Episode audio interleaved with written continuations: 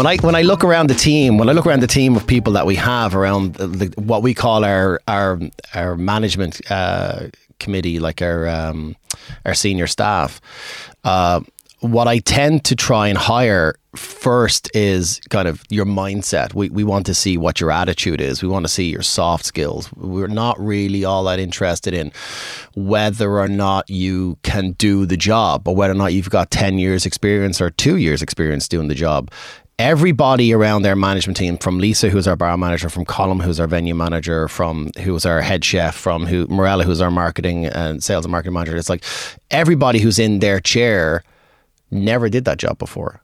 They're all this is their first time doing. Morella before she has an experience in, in marketing and experience in, in social media um, campaigns and marketing, but never really did a job like this. So uh, it's down to the personality for you. Yeah, yeah, and same thing with Colm. Colm was has a passion for music. He's a passion for kind of up and coming artists and Irish artists and things like that, and um, and he just loves music. He just loves putting on amazing shows. And and for me, that's it. That's the silver bullet. That's the thing you're looking for figuring out how to run a music venue and how to set up contracts and how to organize things like the, the, the contract that you set up, how the split is, who gets what, how you sell tickets, how you fill a calendar, making sure that there's enough diversity in there so you're not going to one marketplace too much and saturating it.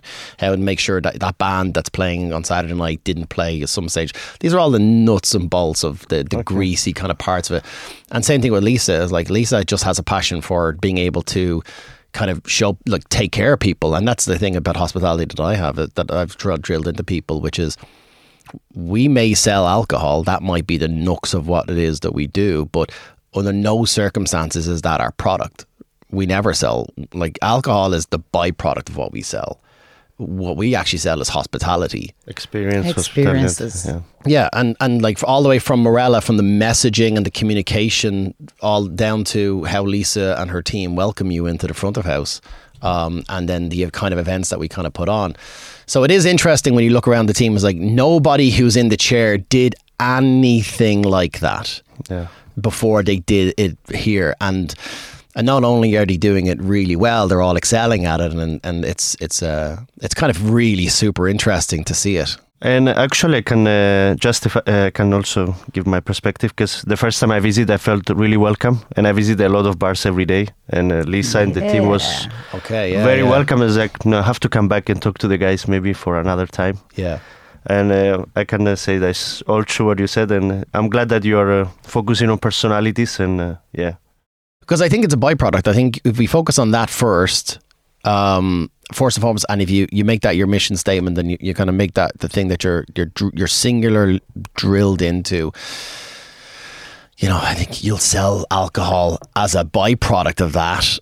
You know, because people will warm to it, people will gravitate to it, people want to be in that kind of an environment, and I think as a result, they'll buy they'll buy product off you, they'll yeah. buy food and drink off you, and then you'll make money. I wish it was that simple, though. Sometimes, no, but, but it goes back to the point later on. Is like if you if you if you boil it down to its it's it's you know that's what I said about the business school. If they want you to boil it down to the smallest yeah. noticeable thing that I can put on a post it, that that's your business strategy. That's your your USP your whatever you want a term you want to use. Is like you got to make it simple. You got like you know the kiss analogy. Keep it simple, stupid. Yeah. Right. So it, that's what I'm saying. Is like if you have to keep it simple because like a lot of what we do is we're making cocktails, we're making food, we're putting on shows. Like I said, it's not putting a man on the moon here.